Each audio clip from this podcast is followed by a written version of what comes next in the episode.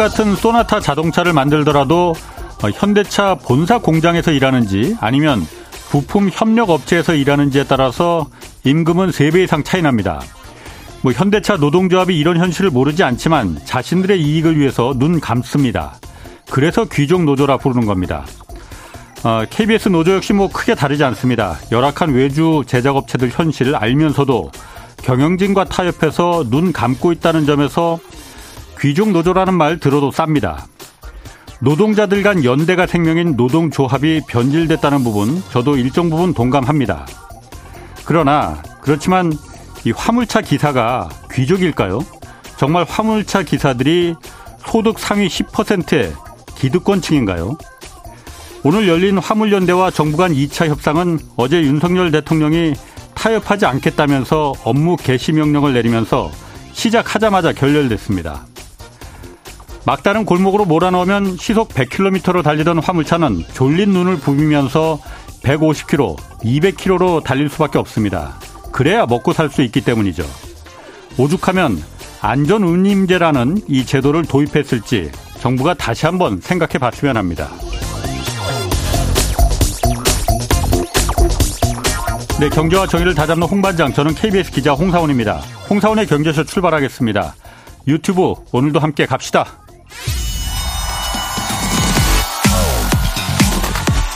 대한민국 경제 오디션 메가 경제스타 K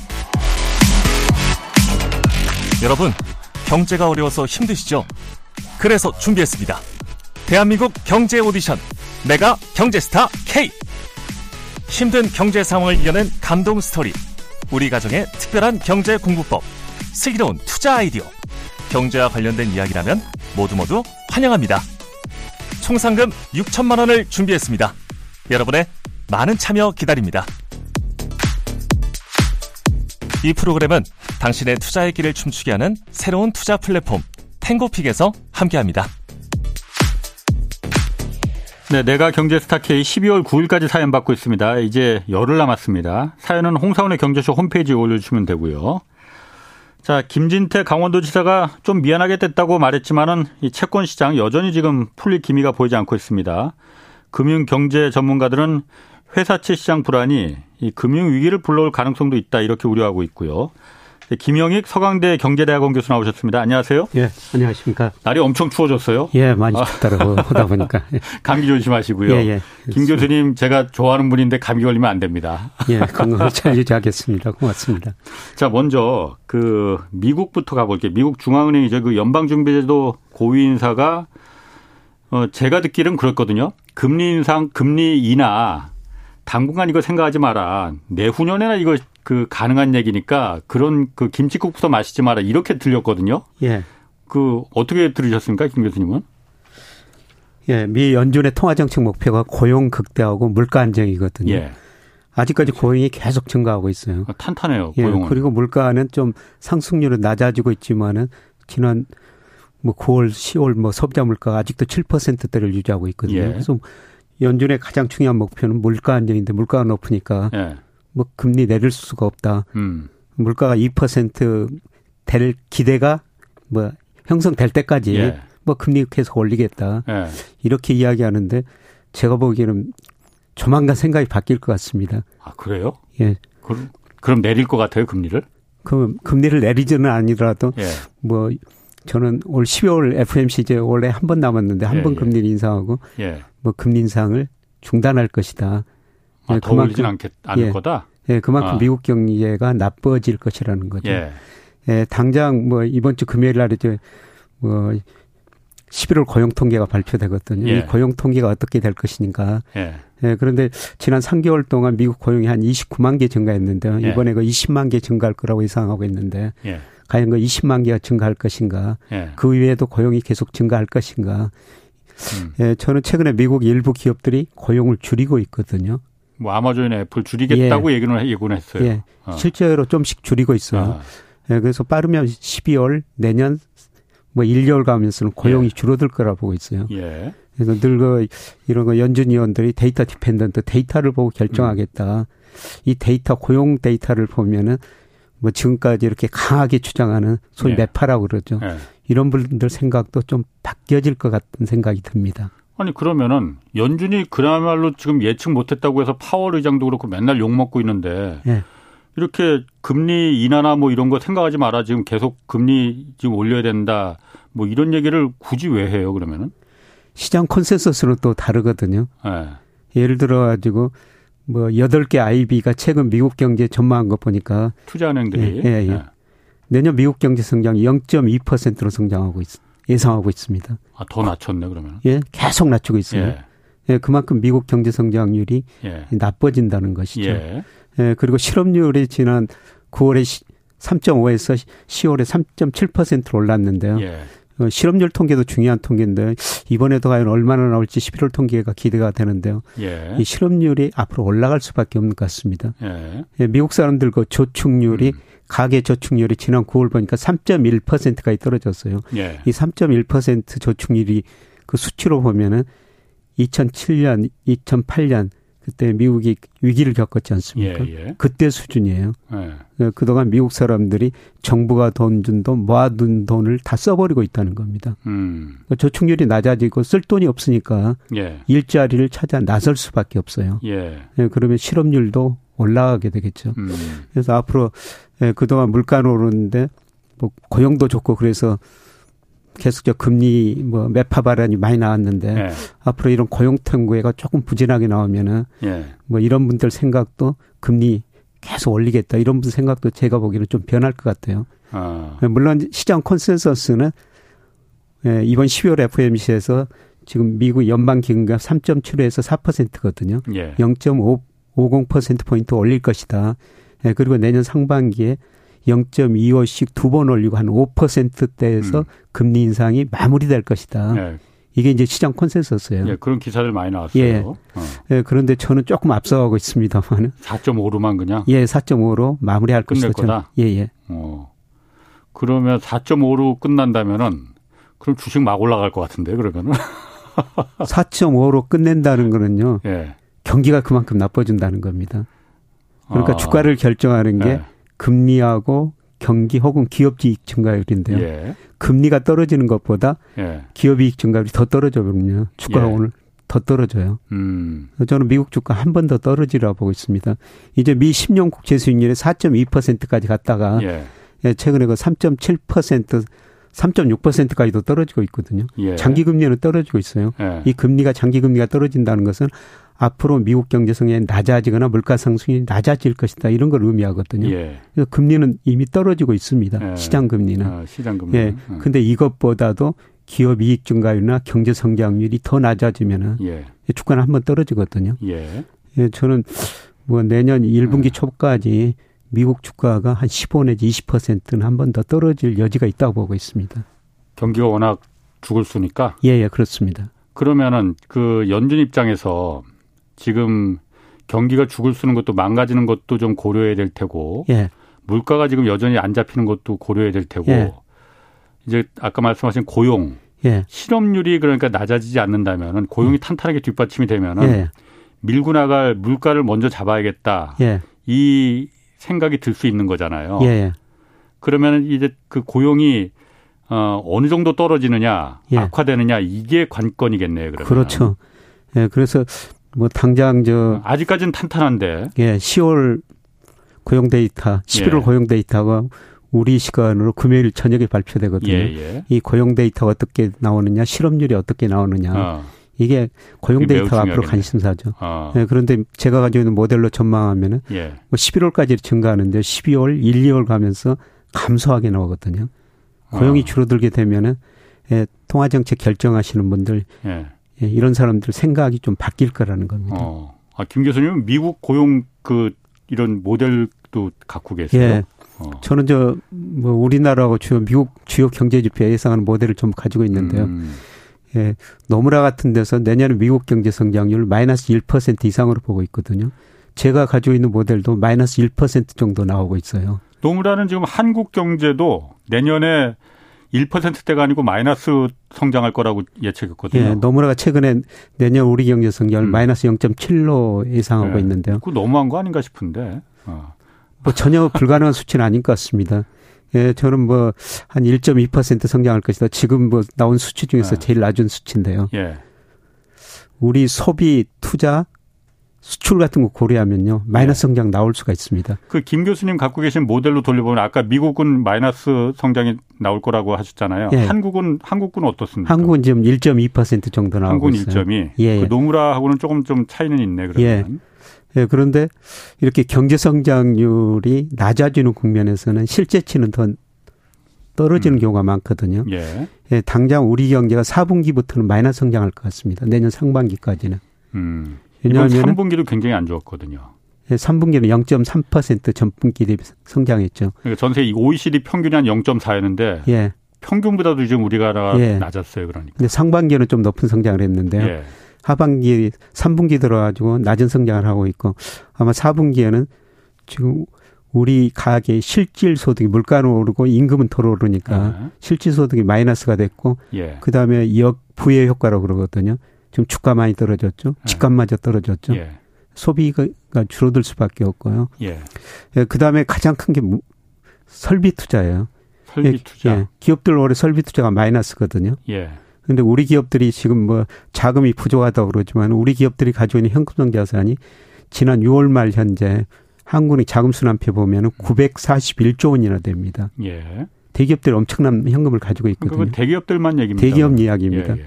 근데 그 대기업들이 그 투자를 안 하고 있다는 거죠. 음. 근데 가장 중요한 게 수출이에요. 예. 우리 수출이 9월까지 전년 동월 대비 증가했는데요. 예. 10월부터 감소세로 전환됐고 내일 아침에 또 11월 통계가 발표되거든요. 예. 예. 20일까지는 17% 감소했었어요. 예. 수출 감소폭이 확대되고 있다는 거죠. 아. 그 GDP를 구성하는 소비, 투자, 수출 어느가 하나 지금 증가할 수 없다는 거죠. 그래서 어. 아마 4분기부터는 우리 경제가 내년 상반기까지는 마이너스 성장할 것 같습니다. 어. 하반기 내년 하반기 플러스 성장하면서 예. 한1% 안팎 증가할 텐데요. 예. 내년 하반기에 만약 세계 경제가 더 침체에 빠지면은 예. 노무라 전망이 맞을 수도 있어요. 음. 제가 궁금한 게 예. 아까 그 사실 요즘 그 아까 저그 서두에서도 잠깐 말했지만 회사채 시장이 막 꽁꽁 얼어붙는다는 거는 예. 대기업들하고는 예. 상관없는 얘기잖아요, 사실. 예, 그렇죠. 그 주로 중소기업들 여러 예. 좀그 대기업들은 지금 돈이 남아도는 거잖아요. 예, 그렇습니다. 예. 돈도 워낙 많이 벌고 코로나 기간에도 돈을 워낙 많이 벌었고. 예, 예. 그럼 이 대기업들은 지금 갖고 있는 현금 자산을 예. 투자를 안 하는 이유는 뭡니까? 미래가 불확실하기? 때문에 그렇고 예. 투자할 때가 마땅치 않다는 겁니다. 뭐 저도 뭐 대기업 사회이사도 해봤습니다만은 예. 뭐 규제 때문에 투자 안 하는 게 아니고요. 예. 돈이 보인다면은 예. 있는 현금 또 돈 빌려서 투자를 하거든요. 예. 근데 아직 돈이 안 보이기 때문에 투자할 때가 마땅치 않다는 겁니다. 어. 예, 그만큼 미래가 불확실하니까 지금 계속 현금을 가지고 기다리고 있는 거거든요. 음. 돈이 없는 건 아니고 예. 지금 어쨌든 뭐 법안이 통과는 안 됐지만 국회에서 지금 법인 대기업들 법인세 지금 그 깎아주는 것도 예. 투자하라고 지금 깎아주는 거잖아요. 예, 투자하라고 깎아주는데요. 예, 제가 보기에는 세금보다는 예. 미래에 대한 기대 수익률이 높아져야지 기업들이 투자한다는 겁니다. 아. 예, 지금 늘 보면 뭐 세계 경제 어려워진다, 뭐 위기 온다 음. 이런 이야기가 많이 나오니까요. 예. 예 대기업들도 지금 움츠려 있습니다. 예. 요새 저 기업들 제가 강의 많이 다니는데요. 예. 내년 경제가 너무 불확실하다는 거죠.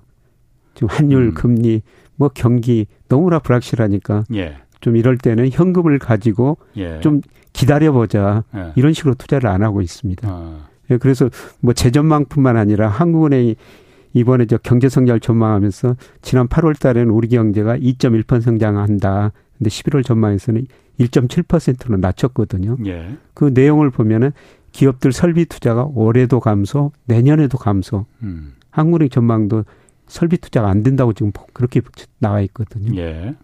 기업들이 돈이 안 되니까 지금은 괜히 돈 써봤자 이거 돈 다 날린다 그러니까 차라리 그냥 꿍쳐두고 있는 게 낫다. 예. 이렇게 판단한 거라 이거죠. 예. 현금 가지고 이제 기다리자는 겁니다. 아. 그럼 내년에 그, 그, 말씀하신 대로 내년에 경제 성장률을 우리나라 경제 성장률을 하여튼 국내 기관이고 외국 기관이고 다 지금 낮추고 있잖아요. 예, 예. 아까 말씀하신 노무라 증권 같은 경우에는 지금 노무라 연구소는 0, 마이너스 0.7%까지도 지금 예. 낮춰버렸고 예. 그럼 이게 우리나라만 유독 그렇게 낮아지는 건지 아니면 다른 나라 전 세계 다른 나라들도 우리 경쟁 국가들도 다 그렇지 그렇게 내년 경제 성장률이 좀 이렇게 쪼그라드는 건지 다 낮추고 있어요. 다? 예. 그럼 뭐 별로 그렇게 걱정할 거 아닌 거 아닌가 모르겠네. 뭐다 같이 어려워진다는 아. 거죠. 그래서 미국도 뭐 0.2% 성장한다고 전망하고 있고요. 예. 그다음 유로 경제는 마이너스 성장. 예. 예. 일본 경제도 성장률 다 낮추고 있고요. 예. 뭐 중국은 뭐 당초 한4% 성장한다 이렇게 전망했는데 최근에 예. 보니까 중국 경제 성장률 전망치도 다 낮추고 있거든요. 어. 예, 전 세계 모든 나라의 성장률 전망치를 지금 낮추고 있습니다. 어. 모든 나라가 다 같이 낮아질 수도 있는 거예요? 누군가는 높아져야만 이게 서로 좀 평균이 되는 거 아닌가? 뭐 그래야 되는데요. 예. 네, 그런데 과거에는 중국이 있었어요. 예. 2008년 미국에서 금융위기 갔지 않습니까? 예. 그래서 미국 경제가 마이너스 3% 정도 성장하고 미국이 세계 GDP의 거의 25% 차지하니까 예. 세계 경제가 0.1% 마이너스 성장했거든요. 예. 1980년 이후로 처음으로 마이너스 성장한 겁니다. 예. 근데 마이너스 0.1% 성장에 그친 거는 그때 중국이요. 예. 9% 10% 성장해 줍니다. 네. 예, 그래서 그 당시 중국만이 자본주의를 구제한다. 중국이 떠받쳐줘가지고 세계 경제가 극심한 침체 2009년, 2010년 미국 글로벌 금융이 안간 거죠. 한국도 그때 도움을 받았다면서요? 그때 우리 경제 마이너스 성장 안 했어요. 우리 예. 경제 0.8% 플러스 성장했거든요. 음, 음. 예, 그때 중국 경제가 우리 옆에 있어가지고 중국 소비자들, 기업들이 네. 투자 많이 해주고 소비 많이 해주고. 근데 문제는 그때 중국 경제가 9내 10% 성장하면서 기업이 투자를 너무 많이 해버렸어요. 그때? 예. 그래서 기업이 부실해졌고 과생산이 돼버렸고 예. 예. 지금 은행이 부실해졌죠. 예. 뭐 여기 자주 나오는 안효 교수는 거 어. 최고 중국 정부인데 그때 중국 GDP 9내 10%를 시멘트 GDP다. 예. 뭐 그렇게 표현하고 있지 않습니까? 아, 자주 들으시는구나 김 교수님도. 예, 저 어디 갈 때, 네. 뭐 이동할 때 꼭 이이 어. 이 방송 듣고 또 어. 공부하고 있습니다. 아, 제가 뭐, 혼나는 것도 많이 들으세요? 어, 안 교수한테 왜 이렇게 혼나십니까? 아, 그러니까 다음엔 제가 한번 혼을 내야 될 것 같아.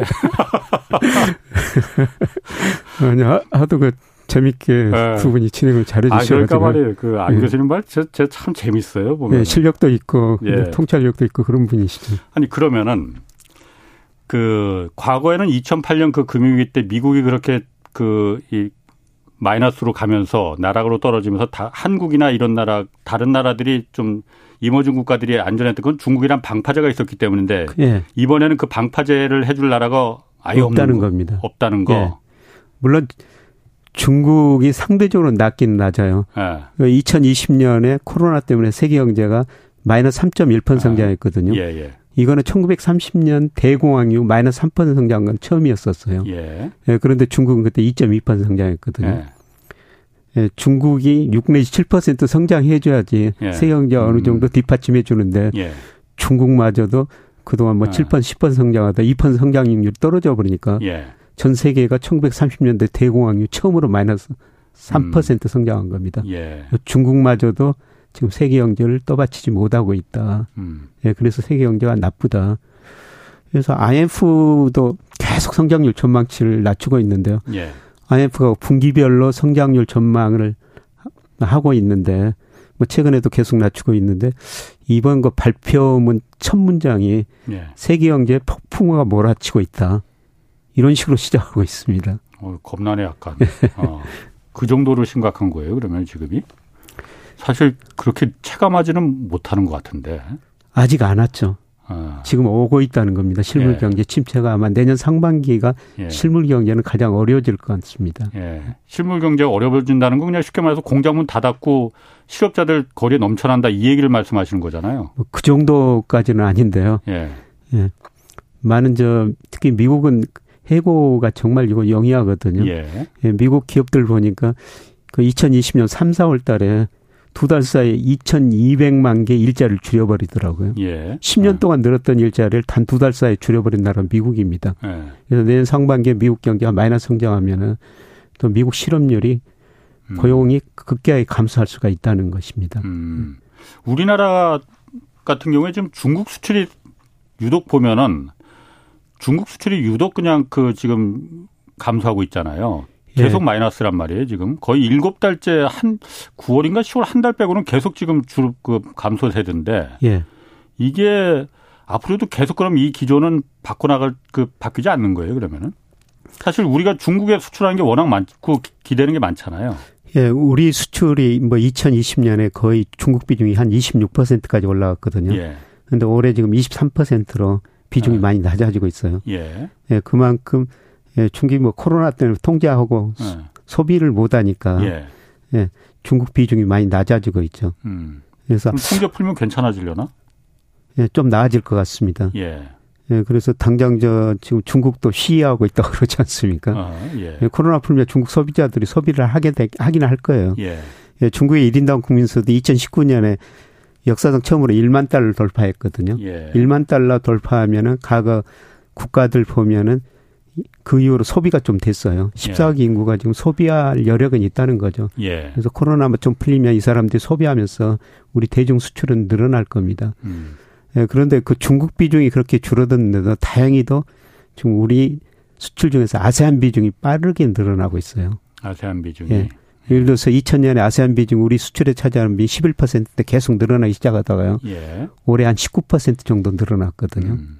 예, 그만큼 뭐 인도, 인도네시아, 베트남 뭐 이런 나라들이 빨리 성장해주고 있다는 거죠. 어. 아세안 국가들한테 우리가 뭘 그렇게 많이 수출을 하나요? 예전에 중국한테는 사실 중간재를 많이 수출했잖아요, 우리가. 예, 소비재죠, 전자제품 같은 거. 음. 예, 이런 것들. 아직 그러는 나라에서는 예.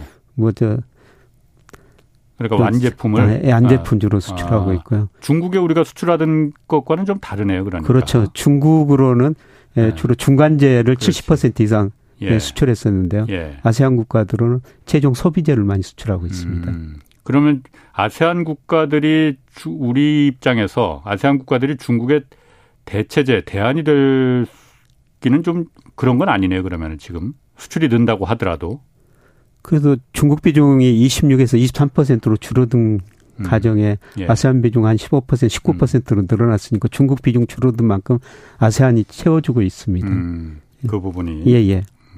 그러면 지금 성장률이 1%만 이렇게 한다면은 이게 쉽게 그냥 그 좀 1, 2년 뒤면 풀리는 건지 아니면 내년이면 풀 내년만 곁이면 되는 건지 아니면 이게 저성장이 그냥 계속 고착화되는 건지 저성장이 고차가 될것 같습니다. 아, 그래서 그럼 안 되는데. 예, 우리 잠재 성장률을 제가 추정해 보니까요. 예. 예, 그동안 2%대였는데 예. 이제 1% 후반으로 진입하는 과정이거든요. 음. 예, 그래서 올해 한국은행 뭐 KDI 한국개발연구원 뭐 1.7, 1.8% 성장하는 거는요. 예. 그 잠재 성장 2%그 수준에 크게 벗어나지 않은 성장입니다. 그렇죠. 예. 예. 그런데 우리 경제가 구조적으로 음. 2% 성장을 넘기가 힘든 시대가 도래하고 있다는 음. 겁니다. 잠깐 그 잠재 성장률이라는 건 그러니까 물가를 건드리지 않고 인플레를 유발하지 않고 성장하는 이상적인 성장률 그걸 말씀하시는 예, 그 거죠. 수요 측면에서는 아. 홍 기자님이 말씀하신 건 인플레를 유발하지 않고 성장할 네. 수 있는 능력 네. 그다음에 공급 측면에서는 네. 노동, 자본, 생산성을 고려했을 때 우리가 우리 경제가 성장할 수 있는 능력. 음, 그게 한 2% 됐는데. 예. 그게 지금 네. 1%대로 진입하는 과정이거든요. 왜? 왜 그렇죠? 주로 노동이 감소하기 때문에요. 인구? 예. 15세에서 어. 64세 예, 예. 인구, 인구가 감소하기 때문이고요. 예.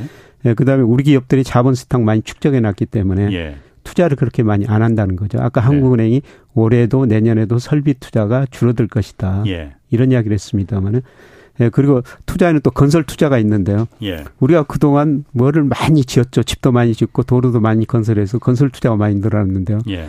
건설 투자 비중이 90년대 뭐 초중반에 우리 GDP의 30%까지 갔었어요. 예. 근데 지금 15%로 많이 줄어들어 버렸거든요. 아.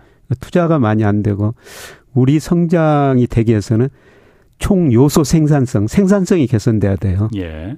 예, 그래서 가끔 지난 정부 총리, 이번 정부 총리가 우리 사회적 대타협을 통해 가지고 예. 생산성을 한번 개선해 보자. 예. 예. 그런데 홍 기자님이 처음에 그 소두에 말씀드린 것처럼 대타협이 안 되고 있거든요. 음. 생산성이 하루아침에 개선된 거 아닙니다. 그렇죠. 예. 예. 그래서 잠재 성장률이 지금 2%에서 1%로 후반으로 진입하고 있는 거다. 예. 구조적으로 음. 우리가 음. 저성장 시대에 접어들고 있는 거다. 음. 예, 그리고 전 세계가 지금 문제가 되는 거는요. 예. 2008년 미국서 위기가 아주 전 세계가 극심한 침체에 빠졌죠. 예. 2020년 코로나 때도 위기 갔을 때 빨리 극복할 수가 있었어요. 예. 그때는 돈 풀었지. 정부가 돈을 많이 쓰고요. 아, 예. 예, 그다음에 중앙은행이 금리 0% 내리고 엄청나게 돈을 풀었지 않습니까? 예. 그런데 그 과정에서 경기는 회복되는데 정부 부채가 늘었고요. 예. 기업 가계 부채가 나라에 따라 정도의 차이는 다르지만은 전부 늘어버렸어요. 예. 이거 다음 뭐 내년 경기 침체가 오면 정부가 돈을 쓰기는 쓸 겁니다. 근데 정부 부채가 많기 때문에 예. 많이 못 쓰고요. 예. 통화 정책은 별 효과가 없는 정책일 거라는 겁니다. 지금 물가가 음. 전 세계적으로 높으니까 예. 금리를 경기가 나쁘도 내릴 수가 없거든요. 그렇죠. 아. 금리를 내리더라도 가계 기업 부채가 많으니까 예. 소비 투자가 별로 안 늘어날 거라는 예. 거죠. 음. 네, 그래서 내년 상반기 세계 경제가 상당한 침체에 빠지는데 과거에는 이런 정책 수단이 있었기 때문에 빨리 회복됐는데 예.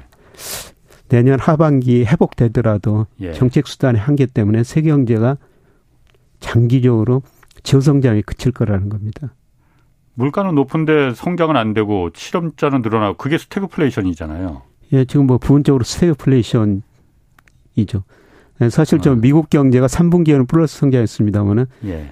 1분기, 2분기 마이너스 성장했어요. 예. 근데 물가는 뭐 8% 넘었으니까 예. 스태그플레이션이다. 예. 예. 그런데 미 연준 의장이나 뭐 재무장관 예, 이분들은 소비가 증가하고 있고 고용이 음. 증가하고 있는데 무슨 스태그플레이션이 음. 아니다 그랬는데요. 예. 아까 말씀드렸습니다만 아마 내년 상반기 가면 소비도 줄어들고 음. 예, 그다음에 고용도. 고용도. 줄어들면서 경제 성장은 마이너스로 다시 돌아서고 예. 물가는 뭐 떨어져 봤자 예. 5, 6%일 거거든요. 예. 그러면 뭐 스태그플레이션이죠. 아, 미국도 그럼 스태그플레이션에 들어가고 당연히 다른 나라도 한국도 그럼 그 단계로 접어 들어가겠네요. 예, 그렇습니다. 음. 예. 아까 그리고 그러면은 김 교수님 예측으로는 12월에 다음 달에 이제 미국이 기준금리 0.5% 포인트 정도 올려서 한 4.5% 만들어 놓고 예. 더 이상 올리지는 않을 것이다 했잖아요. 예, 예. 뭐 시장에서는 뭐 5.0에서 누구는 7%까지도 예, 예. 뭐 예측은 하던데 예. 4.5%에서 만약 중단한다면은 예. 우리 입장에서는 한국 입장에서는 나쁘지 않은 거 아닌가요? 예. 좋은 거 아니에요? 그래서 뭐 나쁘지 않은 거죠. 예. 왜냐하면 미국이 그 금리 인상을 거기서 중단한다면 이미 저 달러 가치가 많이 떨어지고 있지 않습니까? 예, 예. 달러 가치가 달러 지수 뭐 선진국통에서 115까지 갔던 게 예. 지금 106으로 떨어졌어요. 예. 달러 가치가 떨어지니까 우리 원화 환율도 1,430원까지 어, 갔다가 예, 제가 몇 달 전에 저 그때 1,400원 넘었을 때 이 방송에서 1,280원까지 연말에 떨어집니다. 어, 예, 예. 이런 말씀을 드려가지고 안 예. 떨어지면 어떻게 하느냐. 근데 아. 지금 1,310원대까지 떨어졌지 않습니까? 법사 타이틀 하나 다르셔야겠네. 아, 이거 무슨 말씀을. 아. 근데 환율이 떨어지면 우리 수입 물가가 예. 싸지니까 예. 사실 우리가 그렇게 많이 금리를 안 올려도 되는 거죠. 물가가 자연적으로 떨어질 가능성이 있습니다. 네, 수입 물가 떨어지고 예, 예. 우리도 경제 성장 마이너스 성장하니까. 예. 그래서 우리 기준금리 3.25%인데요. 예. 저는 이제 많이 올려봤자 3.50%. 예. 음. 뭐 지는 저는 뭐 제가 만약 금리를 결정한다면은 3.25% 이제 다 올렸다. 더 이상 안 올려요 그러면은? 예, 저는 뭐 아. 근데 우리 시장 금리가 아. 한국은행보다 더 똑똑하거든요. 예. 10년 국채 수익률이요. 예. 지난 10월 달에 4.6%까지 올랐어요. 예. 예. 그런데 최근에 3.6%까지 1% 포인트나 한 달 사이에 떨어져 버렸거든요. 예. 이 시장 금리가 떨어진다는 거는 예. 앞으로 우리 경제 성장률, 물가 상승률 떨어질 것이다. 음. 시장이 이렇게 기대한 거예요. 그걸 예고해 주는 거라 이거죠. 예. 그리고 음. 제가 시장 금리하고 기준 금리와 윤곽 관계를 구해 보면요. 예.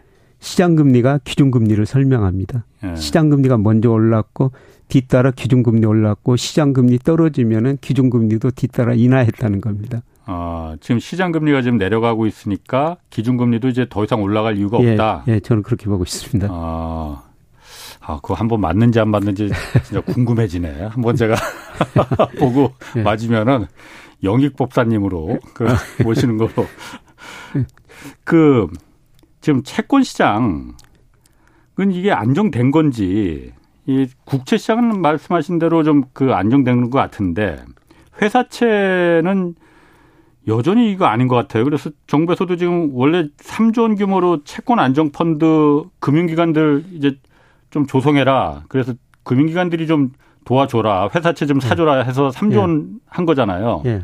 근데 그거 다 썼는지 5조 원을 더 추가로 좀 조성해라 이렇게 예. 정부가 요청을 예. 했단 말이에요. 예. 이거 보면은 회사채 시장은 여전히 그러면 여기가 아직도 안 풀린 것처럼 보이는데 그런 거죠? 예, 회사채 시장은 전혀 안 풀리고 있습니다. 예. 그래서 회사채 뭐 수익률이라고 시장에서 발표하는 거는 예. AA 마이너스 등급 회사채는 다 등급이 있거든요. 예. 그게 5.5%에서 예. 뭐 국채 수익률은 떨어졌는데 안 떨어지고 있고요. 예. 특히 그 BBB 마이너스 예. 뭐 이거는 11.5%로 굉장히 높습니다. 음. 이것도 안 떨어지고 있거든요. 예. 그래서 회사채 시장은 예. 아직도 상당히 문제가 되고 있다. 그, 그래서 저 기업들이요. 뭐 제가 아는 상당히 좋은 기업들도 요새 회사채 발행을 못 하고 있어요. 아. 수요가 없으니까요. 그렇지. 사는 네. 사겠다는 사람이 있어야지 발행을 네. 할 텐데. 네, 그래서 어쩔 수 없이 정부가 네. 네 채권 안정 펀드라도 5조 원을 더 모집하겠다, 모아야 되겠다. 네. 네. 그러면 저 금융회사들이 단기적으로는 좀 돈이 좀 부족한 금융회사들 많거든요. 네. 네, 그래서 한국은행에서 2조 5천억 절반을 네. 지원해주겠다. 이 지원이라는 게 그냥 주는 게 아니고요. 예, 금융회사들이 가지고 있는 채권을 담보로 2조 5천억을 빌려주겠다. 아. 예. 아, 말이 좀 약간 어려운데 예. 채권 안정 펀드라는 게 그러니까 예. 정부가 만드는 게 아니고 금융기관들이 시중은행들이나 증권사들이 좀 큰 데서 이 펀드 형식으로 한 5조 원을 만들어서 예, 그렇죠. 그거로다가 좀 안 팔리는 회사채 좀 사줘라. 예, 그렇습니다. 이거죠. 예, 그러니까 정부가 사주는 게 아니고. 예. 이제 성격은 어. 좀 민간이 좀 금융회사들을 모아서 예. 세권을 사지만은 예. 예. 정부가 이제 총괄적으로 관여를 어. 하고 있죠. 그런데 그 큰 금융기관들이 5조 원을 아무리 여러 개 금융기관들이 그 조성한다 하더라도 당장 돈이 없으니 예. 한국은행이 5조 원 중에서 2.5조, 2조 5천억 원은 예. 한국은행이 좀 빌려줄게. 예, 빌려줄게. 빌려준다는 거잖아요. 예, 그돈 가지고 채권 안정 펀드에 내라. 어. 어. 예. 그럼 빌려주면은 그거는 한국은행은 지금 사실 금리 어쨌든 더 이상 안 올릴지 올, 예. 올릴지 모르겠지만은 예. 긴축 정책으로 지금 통화 방향은 잡고 있는 거잖아요. 예. 그런데 지금 돈을 빌려주는 건 시중은행에 돈을 풀겠다는 거잖아요. 예. 옛날에 얼마 전에 영국이 그랬듯이 예, 예. 거꾸로 가는 거 아니에요? 그럼 괜찮은 건가?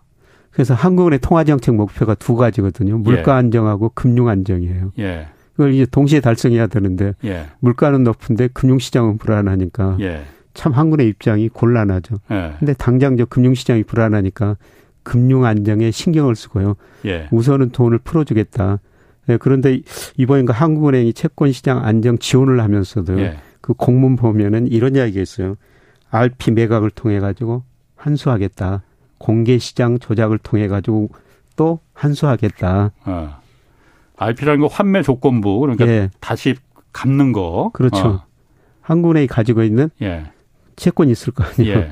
그거를 다시 은행에다 팔고 음. 돈을 환수하겠다. 음. 예, 이런 이야기거든요. 예. 예. 그래서 일시적으로 돈을 메꿔주고 예. 그래서 은행 같은 데로 계속 그 돈이 들어오거든요. 예. 요새 은행이 그5% 그렇지. 금리 어. 주니까 어. 은행으로 돈이 많이 들어오고 있어요. 예, 예. 예 그러니까 음. 일부 은행은 돈이 남아돌 거 아니에요. 예. 그 남아도는 돈을 다시 조만간 환수하겠다. 음. 그러니까 한국은행 입장에서는 일시적으로 2조 5천억을 풀었다가 예. 다시 걷어들이겠다. 아. 이거 아마 보면서 콜금리를 한국은행이 아주 그 음. 지켜볼 거예요. 지금 음. 한국은행 기준금리가 3.25%인데요. 예. 예. 그게 이제 시장에서는 콜금리 형태로 나타나거든요. 콜금리랑 은행끼리 이제 예. 빌리는 금융회사들이 그 돈을 빌려주는데요. 예. 이게 지금 3.25%가 기준인데 예. 이게 3.25%를 훨씬 더 넘어서 버리면은 예. 한국은행 한 수 못 하죠. 오히려 돈을 더 풀어야 되죠. 아, 콜 금리가 더 높아지면은 예. 은행 간 그 그 그 돈 빌리는 금리가 더 비싸지면은 예. 음. 근데 3.25%나 유지하거나 이건 밑으로 떨어지면은 예. 풀렸던 돈을 금방 다시 뭐 RP 음. 매각, 음. 예, 그다음에 공개 시장 조작 이런 것으로 아. 다시 환수하게 됩니다. 그럼 한국은행이 돈 그 2조 5천억을 은행 금융기관들한테 그 채권 안정 펀드 조성하는데 빌려주는다고 했잖아요. 예. 빌려주는 게 얼마가 얼마 동안 빌려주는 거예요? 예, 보통 7일인 경우가 많아요. 7일? 예, 일주일? 예, 7일, 일주일. 아, 그렇게 짧게 빌려줘요? 예. 뭐 이제 뭐 시장이 어려워지면 이게 아. 또 기간을 어느 정도 조정할 수가 있지만은 예. 예, 보통 한 7일 정도 뭐 아니 7일 정도 빌려줄 거면 은행들이 그냥 자기 돈 그 하지 못하러 한국은행에서 빌려서 하나 7일 만에 그, 그 많은 돈이 은행들이 다시 생기는 거예요, 그러면은? 예, 돈을 은행으로는 돈이 어서 계속 들어오니까요. 예. 예, 그런데 2조 5천억 주는 아, 거는 예. 적극적으로 채권 안정 시장 펀드에 참여해라. 아, 참여하라. 네, 정부가 이런 아. 의도를 갖는 거죠. 아, 한국은행까지도 이렇게 나섰으니 예. 그 회사채 좀, 좀 어려운데 좀 당신들이 좀 사줘라. 그 예, 펀드로. 그런 의미입니다. 예. 그런 의미가 더 크겠군요. 예. 예, 그런데 이 돈 가지고 과연 회사채 시장을 안정시킬 것인가? 그거는 좀 시간이 걸릴 것 같습니다. 지금 국채 시장은 많이 국채 금리는 안정되고 있는데요. 예. 이렇게 어려운 시기에는 투자자들이 예. 회사채 안 사거든요. 음. 안정성이 높은 국채만 사요. 예. 그래서 국채 수익률은 떨어졌는데 요새 회사들이 계속 그 채권을 발행했는데 만기가 돌아오거든요. 예. 이걸 그 처음 발행해야 되는데 예. 예, 지금 지난 10월 말 현재 우리 그 기업들이 발행 회사채가 한 630조 정도 되는데요.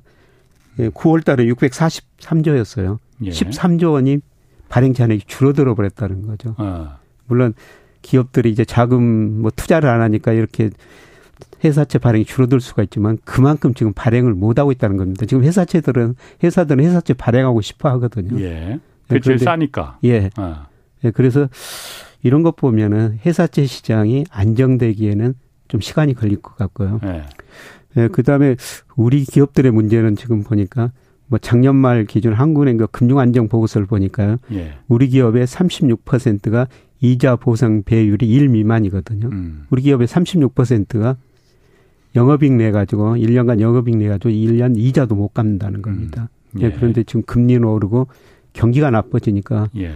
이런 기업들이 더 많이 늘어날 수밖에 없고요. 예. 이런 기업들은 자금 조달하기가 굉장히 힘들죠.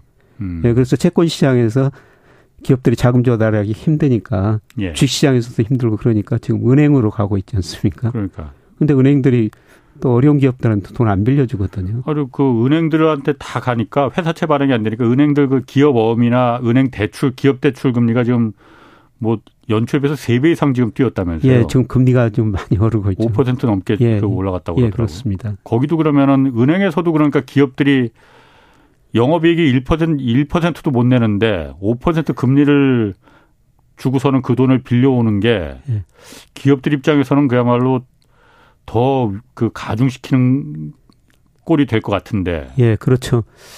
뭐 금리가 높아졌더라도 경기가 좀 좋아지면 좋은데요. 예. 앞서 말씀드린 것처럼 뭐 전 세계적으로 내년 상반기에 마이너스 성장, 우리도 뭐 빠르면 4분기부터 지금 마이너스 성장 이런 국면에 접어들고 있거든요. 예. 음. 그래서 참 어려운 기업들은 더 어려워질 수밖에 어, 없고요. 예.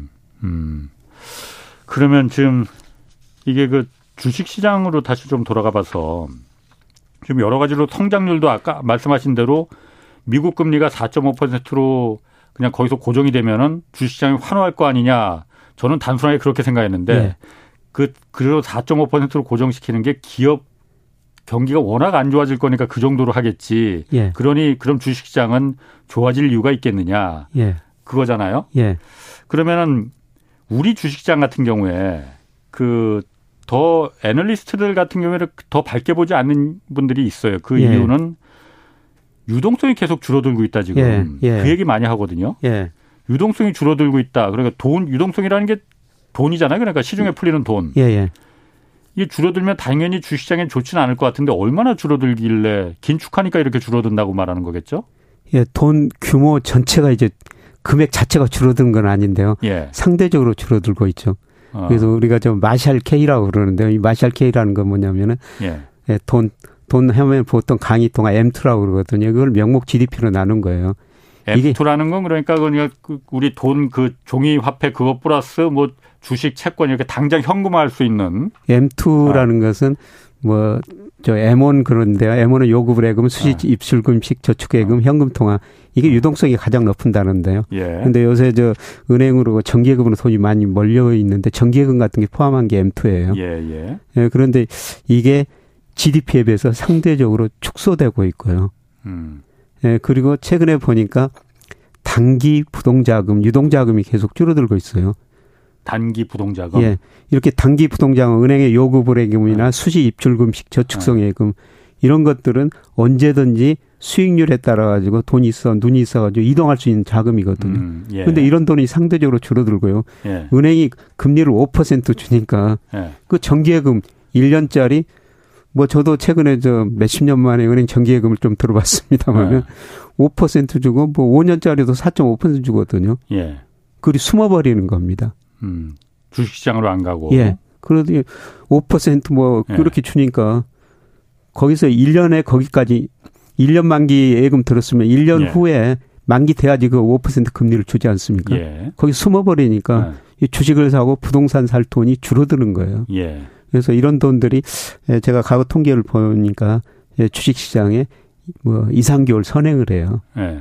그래서 작년 주가가 뭐 6월부터 계속 떨어졌습니다만은 이 단기 부동자금 증가율은 그것보다 한 2, 3개월 먼저 떨어지기 시작했어요. 예. 그래서 우리가 단기 부동자금 이게 늘어나고 줄어든가 이런 걸 보면은 뭐 주식가도 전망해 볼 수 있고 네. 집값도 전망해 볼 수가 있는 거죠. 근데 그러니까 아직까지도 음. 계속 줄어들고 있습니다. 네. 단기 부동자금이 그러니까 줄어드는 이유는 뭐예요, 그러면은? 왜 줄어들고 있어요, 그게? 주식시장도 나쁘고 부동산 시도 떨어진다고 그러니까. 아, 그러니까 예금으로 다 들어간다는 예, 거예요. 은행 그러면은? 금리 5% 주니까 아. 이 은행 금리 5% 의미가 뭐냐면요. 예. 지난 10년간 우리나라 코스피 연평균 상승률이 음. 한5.8% 정도 되거든요. 예. 주식시장 변동이 심하지 않습니까? 예, 예. 근데 은행이 망하지 않는다면 5% 금리를 주니까요. 그냥 은행으로 돈이 음. 몰려 가 버리는 것이죠. 아 그러니까 절대량이 줄어든 게 아니고 예. 그 양이 그러니까 주식 예전에는 주식 시장이나 부동산 시장이나 이런 데 들어갔던 게 예. 지금은 다 정기예금 은행으로 다 들어가 버린다 이거죠. 그렇죠. 절대량은 아직도 줄어들고는 않아요. 예. 뭐 증가율은 좀 낮아지고 있습니다. 예. 근데 그 구성에서 주식이나 부동산을 사기 위해서 이 대기한 자금들이 예. 다 은행 정기예금으로 많이 들어가 버리고 있다는 겁니다. 음. 그러면 유동성도 줄고 단기 부동자금도 줄고 그러면 주식시장이 주가가 오를 희망은 없겠네요. 그러면은. 뭐 우리 주가가 저평가된 건 사실입니다. 그래서 장기적으로 예. 보면 지금 저평가됐기 때문에 예. 주식을 꾸준히 늘려가기는 늘려가야 되는데 예, 그런데 얼마 전에 9월 달에 코스피가 2130까지 떨어졌다 최근에 2500까지 음. 올라왔거든요. 예, 예. 뭐 제가 2130에 때는 주식 좀 사십시오 말씀드렸는데 예. 지금 2,500에서는 주식을 좀 사기가 부담스럽습니다. 예. 예. 아까 말씀드렸지만 미국 주가가 한 15 내지 20% 떨어질 것이다. 예. 예. 금리는 떨어지지만은 음. 기업이익 증가율이나 경제 성장률이 더 많이 떨어질 거니까. 예. 우리나라 음. 주식시장에도 같은 논리를 적용해 볼 수가 있을 것 같아요. 예. 예 지금 우리나라 경제 성장률 지금 많이 낮추고 있는데 예.